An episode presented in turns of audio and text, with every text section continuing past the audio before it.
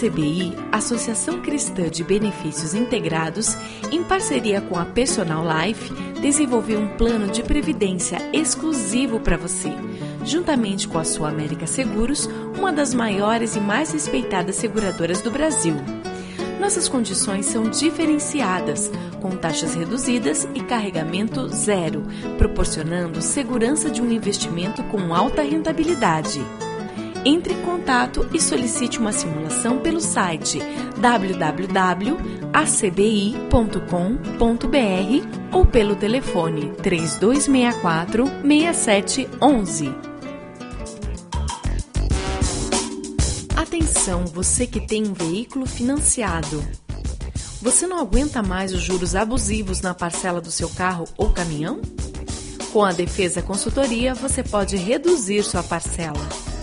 A Defesa Consultoria é uma empresa cristã e trabalha com transparência para ajudá-lo a reduzir suas parcelas.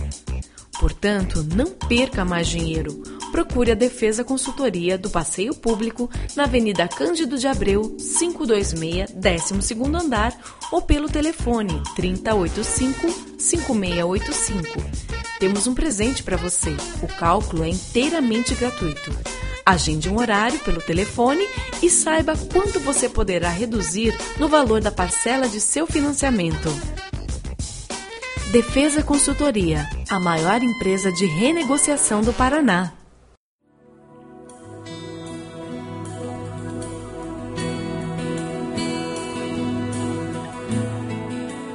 Começa agora mais um Sementes do Amor de Deus, um programa da Igreja Batista do Bacaxeri, em Curitiba. Se você quer crescer em santificação, você quer caminhar mais perto de Deus, você tem que fazer isso todo dia. Como para você se manter limpo, você tem que tomar banho todo dia. Como para você manter sua casa limpa, você tem que limpar sua casa todo dia. Você, para conseguir crescer espiritualmente, você precisa fazer todo dia. E você precisa ir tomando algumas decisões que muitas vezes são radicais. 1 Pedro 2, versículo 1. Nós vamos ler 1 Pedro 2, de 1 até 10. Portanto, livrem-se de toda maldade, de todo engano, hipocrisia, inveja e toda espécie de maledicência. Como crianças recém-nascidas, desejem de coração o leite espiritual puro, para que por meio dele cresçam para a salvação, agora que provaram que o Senhor é bom. À medida que se aproximam dele, a pedra viva, rejeitada pelos homens, mas escolhida por Deus e preciosa para ele, vocês também estão sendo utilizados como pedras vivas na edificação de uma casa espiritual para serem sacerdócio santo, oferecendo sacrifícios espirituais aceitáveis a Deus por meio de Jesus Cristo. Pois assim é dito na Escritura. Eis que ponho em Sião uma pedra angular, escolhida e preciosa, e aquele que nela confia jamais será envergonhado. Portanto, para vocês, os que creem, esta pedra é preciosa. Mas para os que não creem, a pedra que os construtores rejeitaram tornou-se a pedra angular. E pedra de tropeço e rocha que faz cair. Os que não creem tropeçam porque desobedecem a mensagem, para o que também foram destinados. Vocês, porém, são geração eleita, sacerdócio real, nação santa, povo exclusivo de Deus para anunciar as grandezas daquele que o chamou das trevas para a sua maravilhosa luz. Antes vocês nem sequer eram povo, mas agora são povo de Deus. Não haviam recebido misericórdia, mas agora a receberam.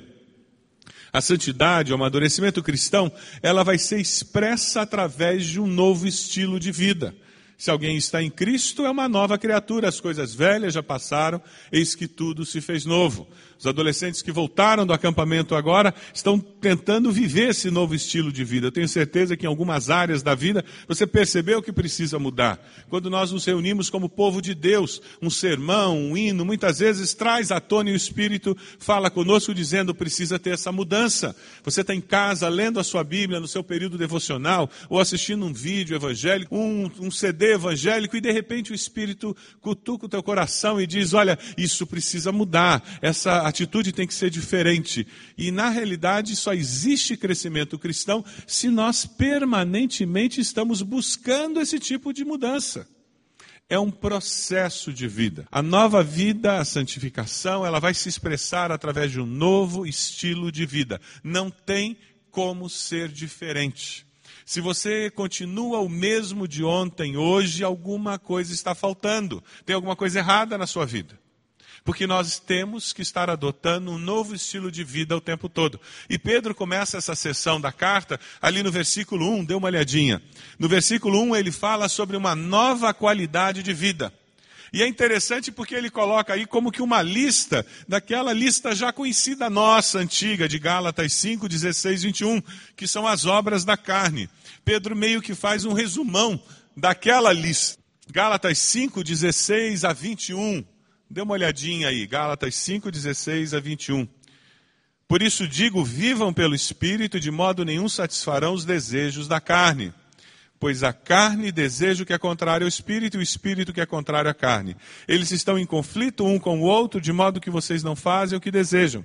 Mas se vocês são guiados pelo espírito, não estão debaixo da lei.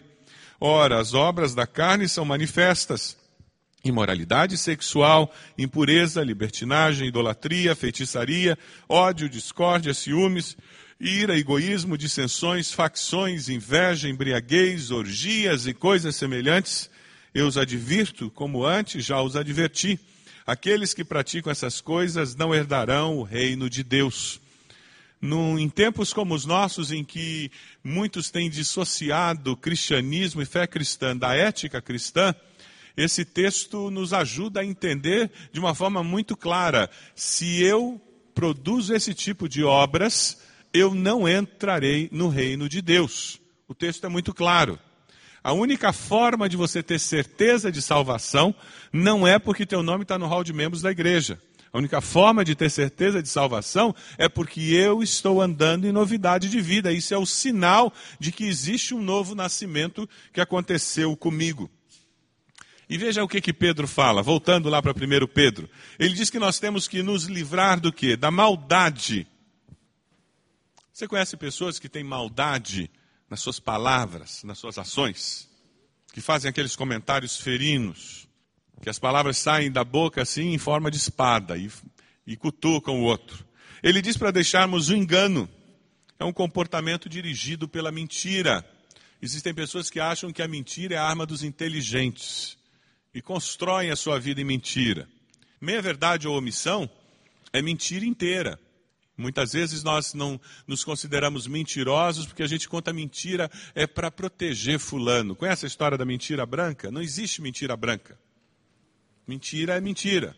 Talvez as consequências sociais de uma mentira sejam menores do que outras. Hipocrisia é fingindo ser o que não é. É engano. Caminha junto da mentira. A inveja que faz com que você fique olhando para o outro e ao invés de se alegrar com os que se alegram, você chora com os que se alegram, né? Chorar com os que choram é muito fácil. Ir num velório, sentir pena da pessoa, chorar com a viúva, chorar com aquela mãe que perdeu o filho é muito fácil, né? Mas vá na festa que fulano está celebrando uma casa nova e você está com um aluguel numa casa que você não gosta, ou está celebrando uma promoção e você há 10 anos não recebe promoção inveja, ela vem corroendo por dentro e tira a alegria da vida e faz com que você não, não aproveite o que Deus já te deu. Porque você está sempre olhando o que você não tem ainda, o que você não recebeu ainda. E a última, maledicência, hábito de falar mal das pessoas. Ontem eu estava num grupo de casais, eu mencionei isso. Infelizmente, esse é um dos pecados mais aceitos no meio do povo de Deus. Eu vou repetir essa afirmação. Maledicência é um dos pecados mais aceitos no meio do povo de Deus. Se alguém chegar aqui e contar que adulterou, que é homossexual, que usa drogas, com veemência nós vamos condenar aquele pecado. Mas se alguém chegar aqui e disser que falou mal do pastor no almoço do domingo, também tinha suas razões, né? Falou mal da sogra, também, né? Ninguém é de ferro. A nossa cultura brasileira, ela é condescendente, ela facilita a vida do maledicente, e é por isso que ele se cria no nosso meio. O que Pedro está dizendo é abandone a maledicência. Existem empresas, e não é só na igreja, existem empresas onde a conversa do cafezinho é falar mal do chefe. Tem alguma coisa errada se eu, como crente, me envolvo nisso, tenho prazer com isso. Maledicência é uma erva daninha pior que tiririca. Quem tem grama em casa sabe a desgraça que é a tiririca. Porque ela cresce por baixo da grama, são umas batatinhas, e é uma desgraça. Você tira aqui, mas já tem dez batatinhas em volta. Quando você vê aquela expressão no versículo 1, livrem-se no, no, grego, essa palavra tem o significado de uma palavra que retire a capa, tire a vestimenta, é dispa-se. O que ele está falando é: você tem como ser humano, e como crente, a carta foi escrita para crentes, ele diz: você tem essa vestimenta e com facilidade você veste essa vestimenta. Tire essa vestimenta. Porque você não está edificando, você não está ajudando, e você pode estar sendo usado por Satanás para criar barreiras no coração daquelas pessoas que estão com você. Existem famílias que têm cultura familiar de falar mal da igreja, falar dos problemas da igreja. E se eles percebessem que é maledicência, não fariam. Mas é porque eles se acostumaram. A gente reúne para o café da família, reúne para o almoço da família e é para descer a lenha. Que oportunidade perdida para falar das bênçãos. Porque ninguém é tão ruim que não tem alguma coisa boa acontecendo na vida daquela pessoa. E ninguém é tão bom que não tem alguma coisa ruim acontecendo. Quem decide o que vai receber a nossa atenção somos nós. E o que Pedro está dizendo é mude essa maneira de viver. Se você quer crescer espiritualmente, mude a maneira de viver. E aqui uma palavra para filhos, adolescentes e jovens. Se você faz parte de uma família que tem essa cultura, ajude seus pais, seus tios, seus avós. Da mesma forma, se você tem um avô que conta piada indecente, você tem um pai que gosta de contar piada com duplo sentido, o meu desafio a você, jovem, adolescente, que tem ouvido que isso não faz parte da nova vida, na hora que eles contarem, você faça um comentário e diga, por favor, pare de fazer isso. Vai ser interessante ver a nova geração ajudando a velha. E você que tem mais anos de estrada, dê ouvidos à palavra de sabedoria dos jovens também.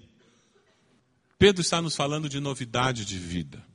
E nós só vamos conseguir viver novidade de vida, nós só vamos conseguir santificação, nós só vamos conseguir experimentar totalmente essa salvação se nós nos esforçarmos diariamente para viver isso. É uma decisão consciente. E eu diariamente preciso decidir. Como um casamento dura, porque diariamente eu decido que eu vou continuar casado com essa pessoa porque o compromisso é de vida e eu reafirmo esse compromisso, o crescimento cristão também brota disso. Existem famílias que têm uma cultura familiar belíssima. Famílias que, quando você conversa, elas sempre têm uma palavra de estímulo. Ela sempre tem um comentário de alguma coisa que aconteceu na vida da igreja, ou na vida pessoal que é abençoador, que é algo que edifica. Como é gostoso estar perto dessas pessoas. Você, você já descobriu isso? São pessoas que levantam o teu astral, né? Pessoas que te empurram para cima. Conhece gente assim?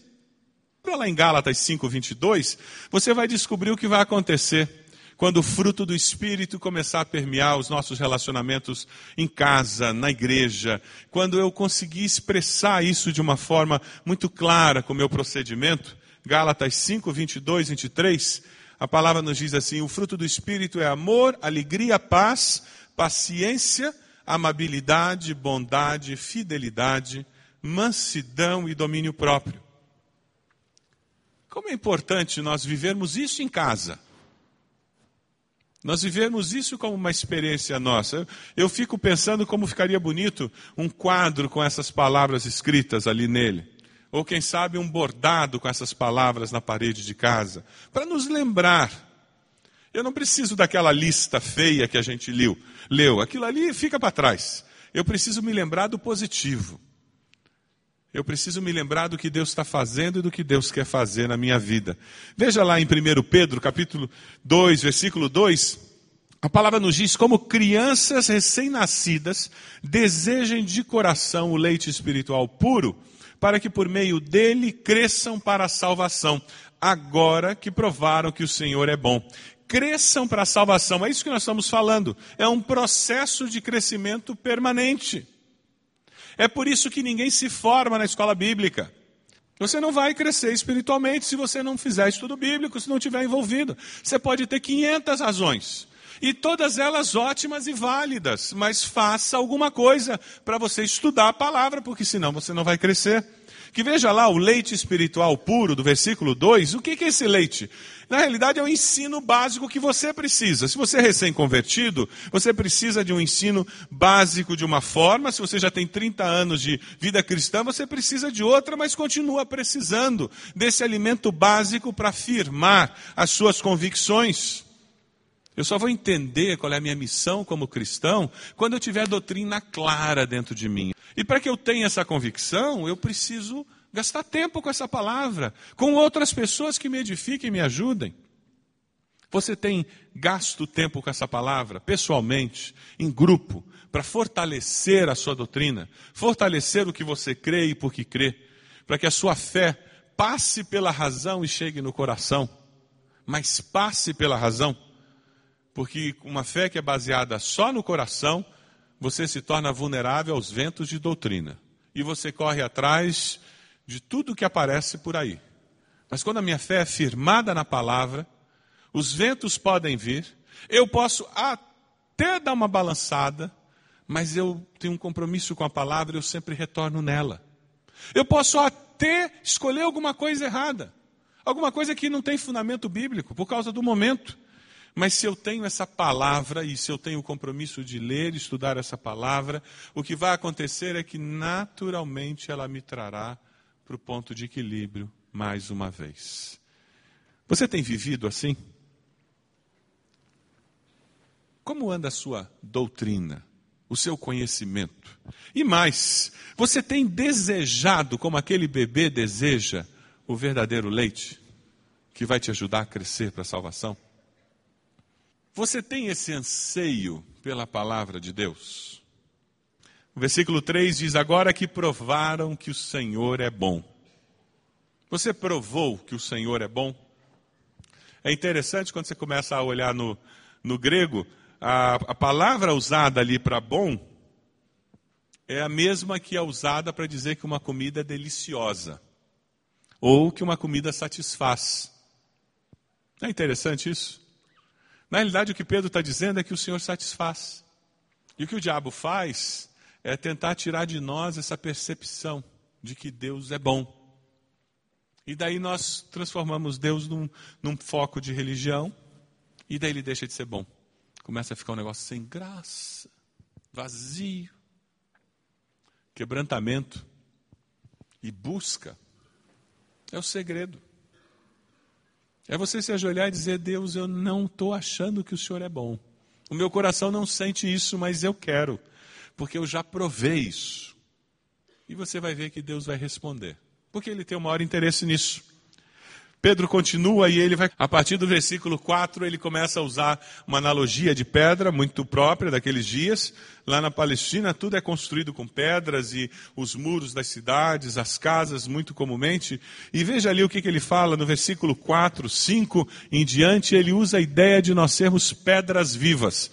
Ele usa uma citação de Isaías 28, 16, colocando o Velho Testamento a pedra referindo-se à monarquia de Davi e no Novo Testamento, a pedra é Cristo. Pedro começa a usar várias ilustrações e textos do Velho Testamento. Se você der uma olhadinha no versículo 7, ele vai citar o Salmo 118, 22, no versículo 7, falando sobre a pedra, pedra que construtores rejeitaram.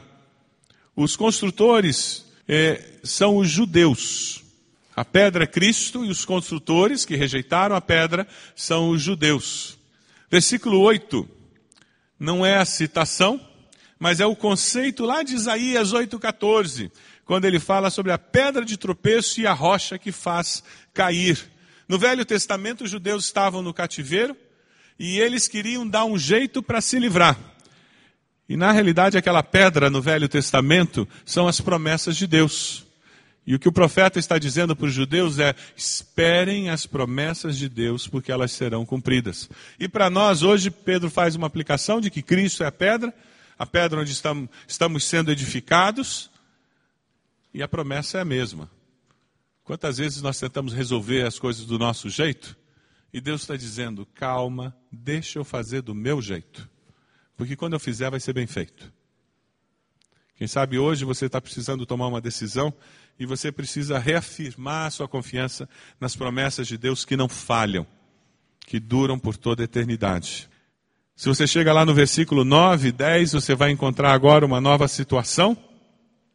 Você vai encontrar um texto que nos ajuda a entender que a igreja é o povo de Deus hoje, não é mais Israel. Esse é um dos textos que trabalha contra o pré-milenismo, toda aquela história do, do, da série que, que teve Deixados para Trás, que é pré-milenista, e dispensacionalista. A igreja é o povo de Deus hoje, os salvos por Jesus. Israel tem as promessas de Deus que vão continuar sendo mantidas, Deus não muda.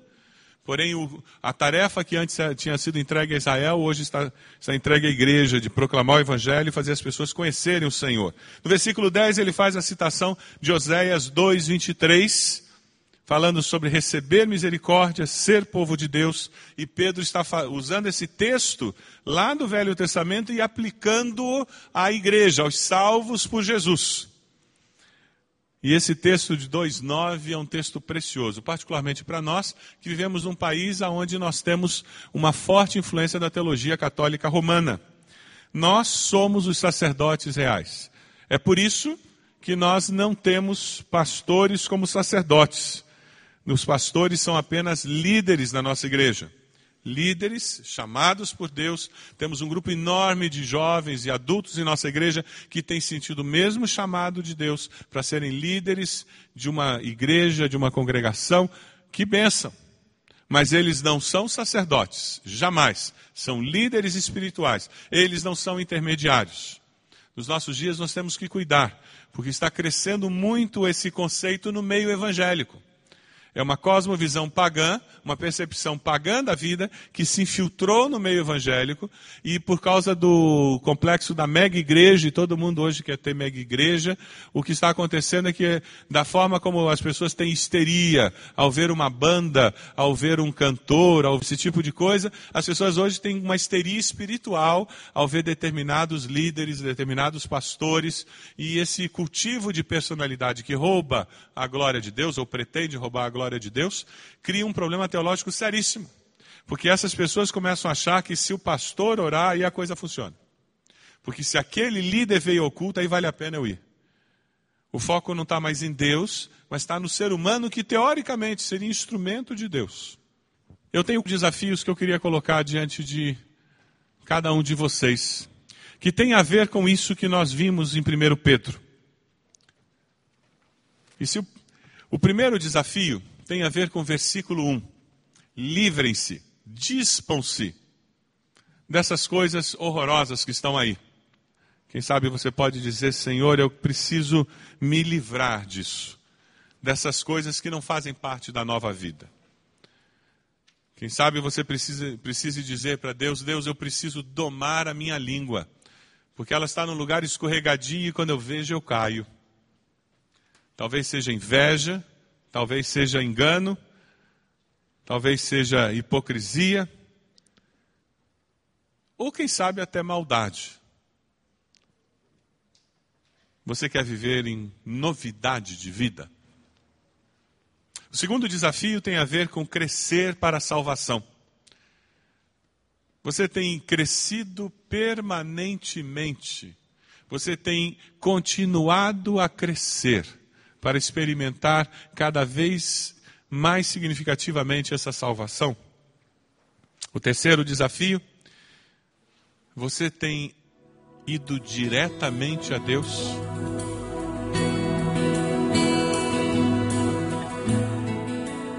Este foi mais um programa Sementes do Amor de Deus, com o pastor Roberto Silvado, da Igreja Batista do Bacaxeri.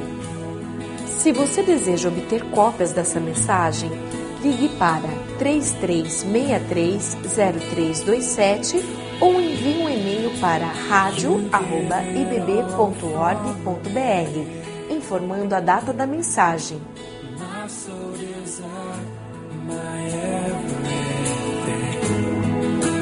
All I am is devoted.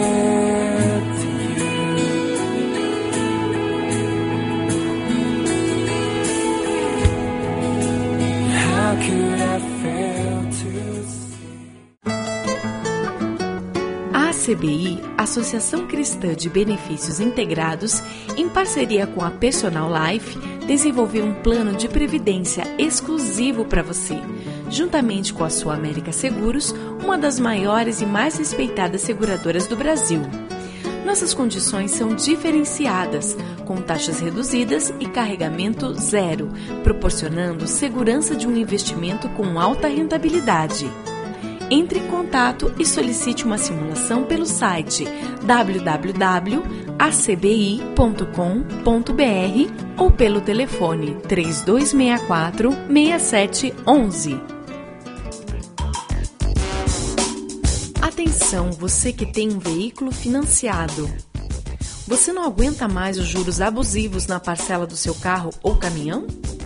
Com a Defesa Consultoria, você pode reduzir sua parcela. A Defesa Consultoria é uma empresa cristã e trabalha com transparência para ajudá-lo a reduzir suas parcelas. Portanto, não perca mais dinheiro. Procure a Defesa Consultoria do Passeio Público na Avenida Cândido de Abreu, 526, 12º andar ou pelo telefone 3085-5685. Temos um presente para você. O cálculo é inteiramente gratuito. Agende um horário pelo telefone e saiba quanto você poderá reduzir no valor da parcela de seu financiamento. Defesa Consultoria, a maior empresa de renegociação do Paraná.